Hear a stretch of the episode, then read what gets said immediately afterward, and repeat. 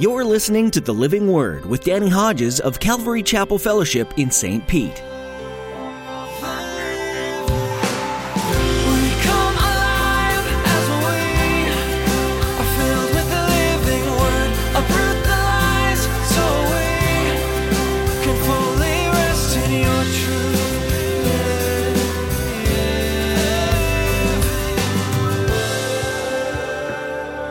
By faith, Abraham, when called to go to a place he would later receive as his inheritance, obeyed and went, even though he did not know where he was going. By faith, he made his home in the promised land, like a stranger in a foreign country. He lived in tents, as did Isaac and Jacob, who were heirs with him of the same promise. For he was looking forward to the city with foundations, whose architect and builder is God. He did not let his roots go down so deep here in this life because this world was not his home. Are you rooted in the things of this world or in God's Word? Worldly things can be so distracting from the things that matter most, like your spiritual walk with the Lord. In today's message, Pastor Danny will point out admirable characteristics of Abraham's faith. Abraham valued eternity over his own life. It's easier said than done to think of eternity when you're just trying to keep up with the day to day. There is hope. You can find a fresh perspective and a new life in Jesus. Now, here's Pastor Danny in the book of Genesis, chapter 12, as he continues his message Abraham's Journey of Faith.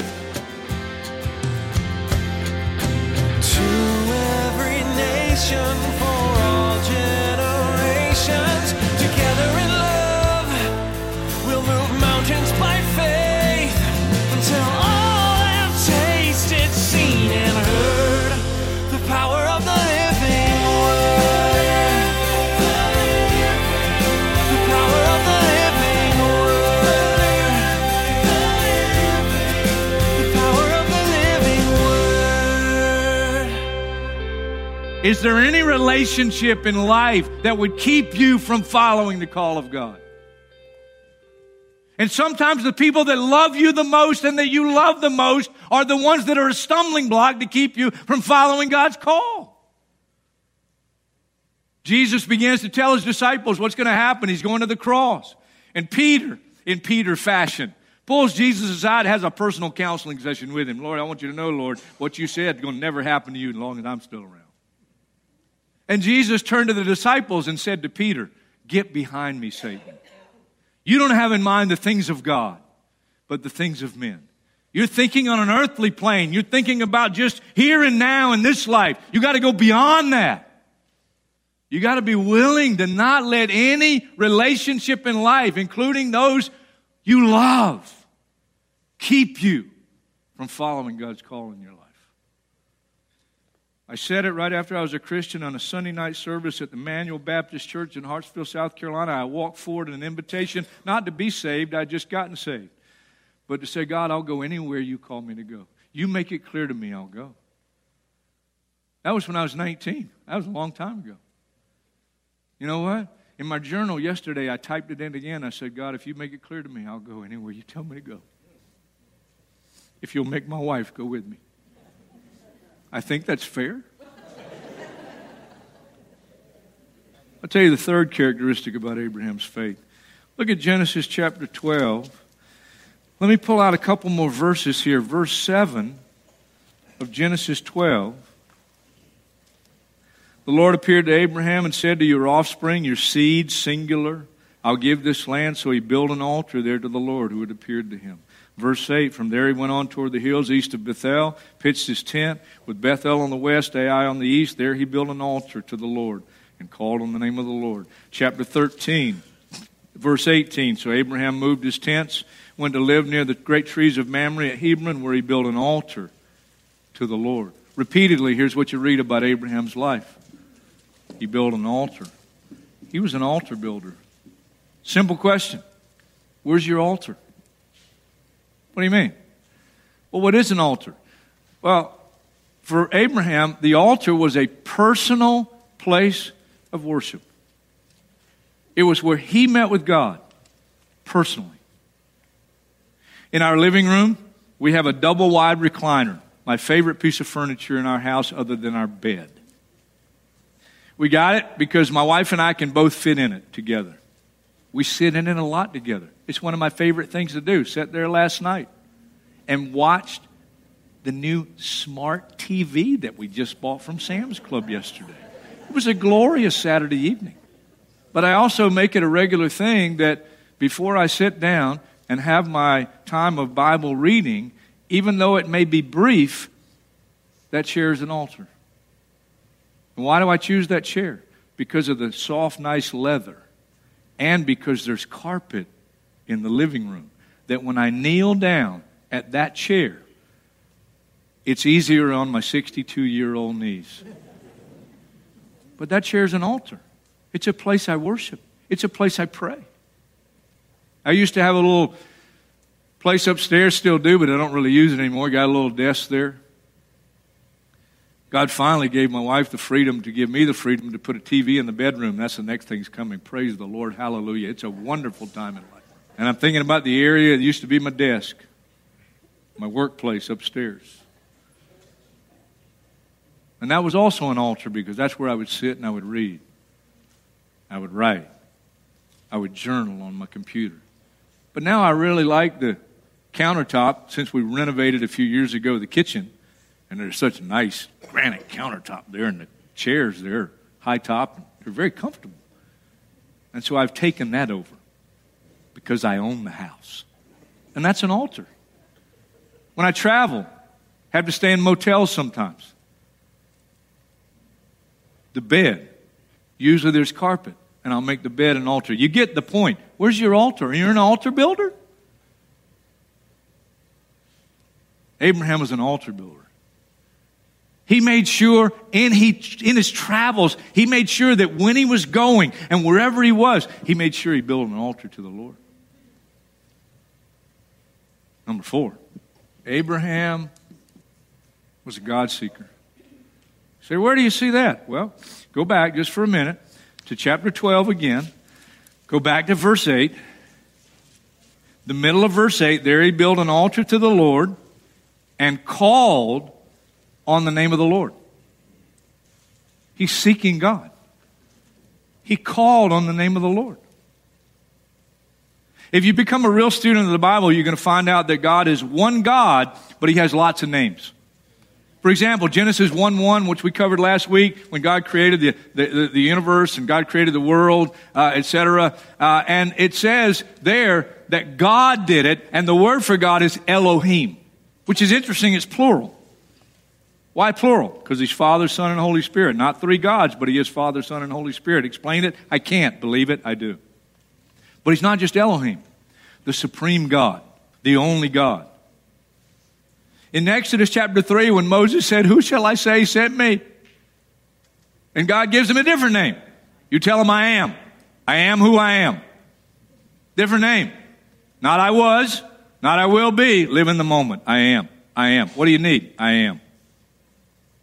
I am what you need right now. I'm what you need today. Whether you realize it or not, if you'll seek me, I'll give you what you need today. I am.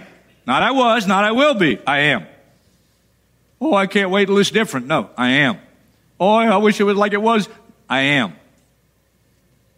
Galatians 4 6, he's Abba, Daddy. Sometimes you just need somebody to just run to, jump up in his arms. That's God. Genesis 16, 13, Hagar, who will be a product of Abraham and Sarah in their wrong decision in trying to fulfill God's will about this coming seed. Uh, Sarah will say, well, maybe God wants you to use Hagar, the handmaid. And Abraham will go and sleep with Hagar. The product is the son of the flesh, Ishmael. And then Sarah ends up kicking Hagar and Ishmael out of the family. And they're out in the middle of the desert. And here she is, a single mom doesn't know where she's going, doesn't know what she's going to do. And guess what God does? He appears to her.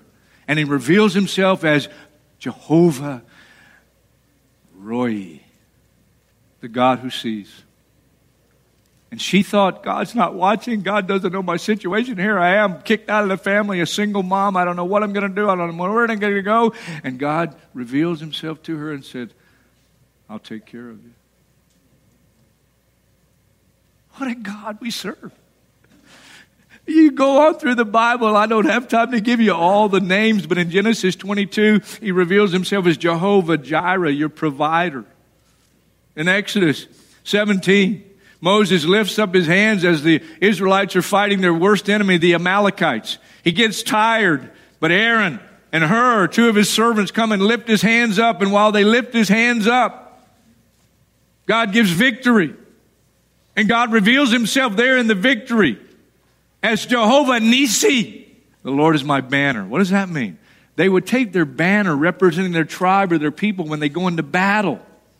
And the idea is when you go into battle, God will give you the victory. Just keep your hands lifted up, keep seeking Him. And when you get tired, get some people to help you lift your hands up. And as you lift your hands up and continue to seek God, God will give you the victory. Man, He's a good God. In Exodus 15, He's the Lord Rapha, the Lord our healer. In Judges 6, He's the Lord is peace. And the list goes on and on and on. Look, I spent a little time on this one. He was a God seeker. And there are so many different names for God. And the idea in all the different names is He's anything you need, He's everything you need. Whenever you need Him, whatever you're going through, He's what you need. And He's who you need. And if you'll seek Him and not give up, you will find him when you seek him with all your heart. Jeremiah 29 13. I'll tell you a fifth characteristic of Abraham and his journey of faith. Abraham considered himself third. What does that mean? Considered himself third. The scripture is Genesis 13 9, and we're going a little ahead in our reading, but Genesis 13 9, Abraham and Lot both get blessed by God. They get become rich. They have lots of, uh, of, of, animals and herds, and, and there's quarreling between Lot's servants and Abraham's servants, and so Abraham comes to Lot. Genesis 13, verse 9. And he says, Look, we're brothers. We shouldn't be fighting. Is not the whole land before us? Let's part company. If you go to the left, I'll go to the right. If you go to the right, I'll go to the left. He gave Lot first choice. Years ago, I heard a story of a, a great high school athlete that he had one of his high school friends at his, his house one day, and they go in his bedroom, and on his wall, uh, this guy had, I am third. And, and his friend, his schoolmate, said, What do you mean you're third? You're not third. You're number one, man. You are the best athlete we've ever known. And that's when he shared with him his faith. And they said, No, what I try to do in life is put God first, others second, and me third. That was a characteristic of Abraham's faith. Lot, you got first choice. You know what happened after he gave Lot first choice? Lot goes his own way and Lot chooses badly. And by the way, we're going to look at Lot's journey of faith next weekend. Lot chose where the grass is greener and it didn't work out real well for him. And then after Lot leaves, God appears again to Abraham, and guess what he says to Abraham? Hey, look north, south, east, and west. As far as you can see, I'm going to give you all of it, including what Lot chose. You trust God. This is a decision by faith. He considered himself third. And if you trust God and make yourself last, God will ultimately make you first. Pretty good God, huh? When you get at Genesis 14, Abraham will go with some of his men. Lot has been taken captive by the enemy because of poor choices that he made. We'll look at it next week. Abraham goes with 300 some men, and God gives him victory over the kings that have, have taken his nephew Lot captive. And in coming back from the victory, supernatural victory, mysterious fellow named Melchizedek meets them. Melchizedek, trust me, is Christ in the Old Testament. He's king of righteousness, he's king of peace.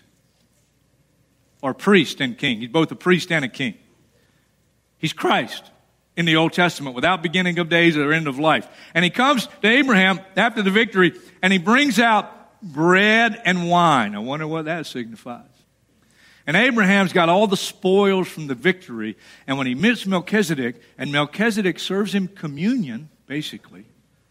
And Abraham, in honor of Melchizedek, knowing that God has given the victory to Abraham, he gives him one tenth of all the spoils. He was a tither. Don't have time to spend, it's not a teaching. Each one of these points could be whole messages in themselves. Hebrews 7 refers to Melchizedek and the tithe to Melchizedek. Melchizedek is Christ. So I'm a firm believer. I'm a firm believer that tithing, some people say tithing is Old Testament. Tithing is Bible, period. You find it before the law, Abraham. You find it with Jacob, Genesis 28, before the law.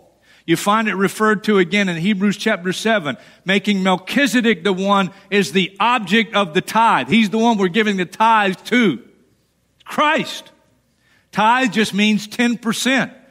I believe every person with the faith of Abraham ought to become a tither. If you don't have the faith to give 10% of your paycheck, then start with a percentage and be faithful with that percentage. And as your faith grows, as you will see that God will prove himself faithful. That if you honor him with the first fruits, if you honor him with the first fruits of your increase, he's going to bless you beyond.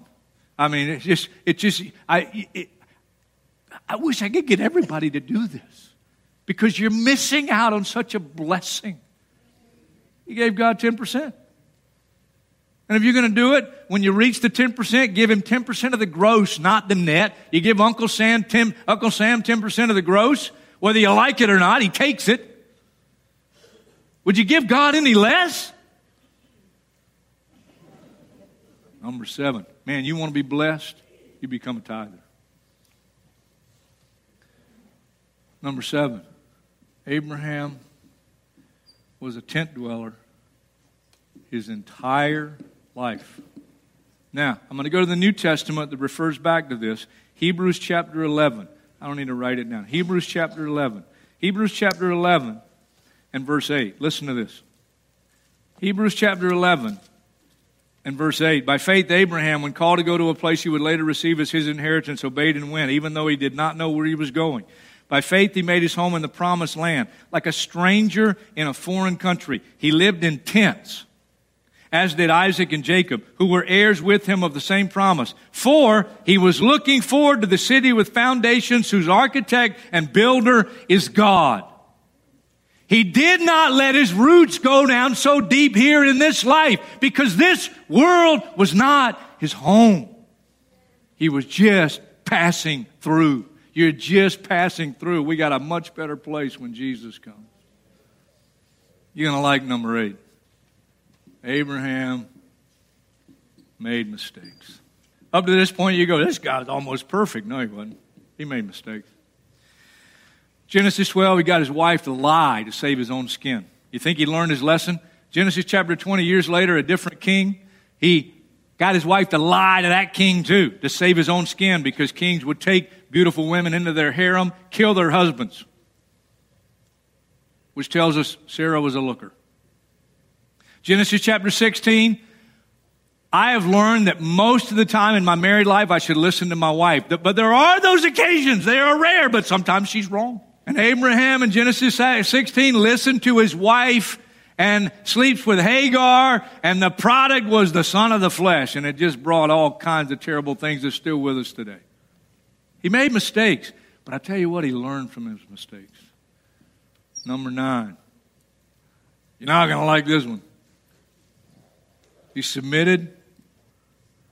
He submitted to circumcision. Most people are circumcised when they're very young and they don't remember it. He was a grown man. And you get to Genesis 17, and God says to Abraham, This is the covenant I make with you. Is the sign of the covenant. And the most personal and tender part of his being he submitted to the Lord. And he allowed the pain. And it is the organ of reproduction and fruit bearing. It's not sexual, it's spiritual. The message is clear. Listen, you're going to follow in the footsteps of faith of Abraham? Have you let God come into the most personal part of your life? And have you allowed him to cut away? Circumcision is not just, and I don't even believe circumcision is mainly that it's not leaving the idolatrous life. It's not leaving Ur the Chaldeans. You've already done that. Now, Now it's cutting away, as one person put it, the good but unnecessary things that crowd out God. Invitation to the banquet, Jesus tells the parable. First excuse, I just bought a piece of land. What's wrong with that? Nothing unless it keeps you from greater priority. Second excuse, I just bought five yoke of oxen. Business is expanding. What's wrong with that? Nothing unless it keeps you from greater priority. Third excuse is interesting, I just got married. What's wrong with that? Well, nothing in and of itself unless it keeps you from a higher priority. Now, let me give you the last one. Abraham, he exercised saving faith. Genesis chapter 15, verse 6 Abraham believed God. He's doubting about this, this child that's going to come, and they try to do it in their own way, and it just messes up with Hagar and Ishmael, and then God appears to him. Again, says, Go outside, look at the stars. Abraham goes out and looks at the stars, and he's living in the desert, and so the stars must have just been like right there. Millions of them. And God says, So shall your offspring be. And it'll start with a miracle child. A miracle child. And it says, Abraham believed God, and God credited him righteousness, saving faith. Ah, ah, ah, but saving faith. The object is the seed, is Christ. The object of the faith is Christ. Ah, but the evidence of the faith, the evidence of the faith. What's the evidence of the faith? He left of the Chaldeans. He didn't allow any personal relationship prevent him from following God's call. He was an altar builder. He sought God with all of his heart. He practiced being third in life. He honored God with the first fruits of all the increase. He was a tither.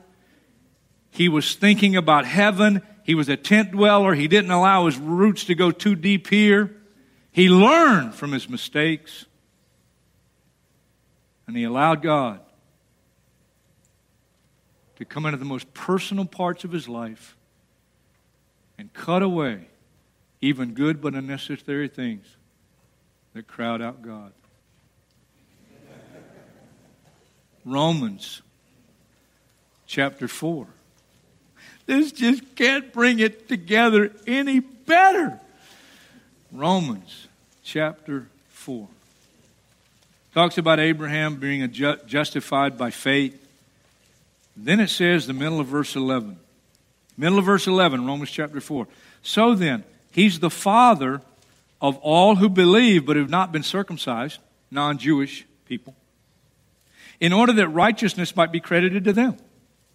And he's also the father of the circumcised, who not only are circumcised, but who also, listen, walk in the footsteps of the faith that our father Abraham had before he was circumcised. A few verses later, it will tell us he's the father of us all who have faith in Jesus Christ, the Messiah. And the evidence that your faith in Jesus is saving faith is you walk in the footsteps that Abraham walked. So if you can't look at these nine characteristics and in these nine characteristics see evidence that, yeah, yeah. And, and I know we're not perfect, but if you can't see yourself somewhere in the nine, you better question number 10 to whether you really have saving.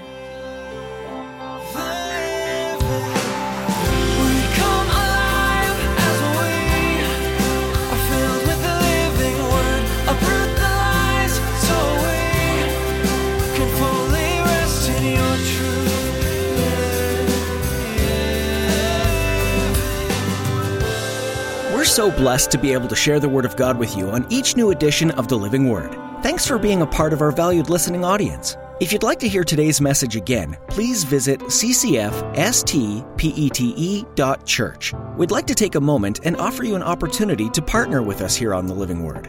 Would you join us in praying for the listeners of this program? Pray that God would touch each person with His love and that their hearts would be open to the truth of the gospel. Please also pray for us. We want to continue following God's plan for this program, no matter where He asks us to go. We know the power of prayer, and we appreciate you doing this for us. Would you also ask the Lord about contributing financially to the Living Word? This program is professionally produced to provide the best quality messages possible so as not to distract from God's truth. That does incur some costs, though. So if you feel led to give, visit our website at ccfstpete.church and click on the online giving guide under Forms. Any and all amounts are greatly appreciated and will be used to share the good news of Jesus' love for the world. Thank you for praying about this. That website, one more time, is ccfstpete.church. With that, we've come to the end of our time with you today. Thanks for being a part of our time here today on the Living Word.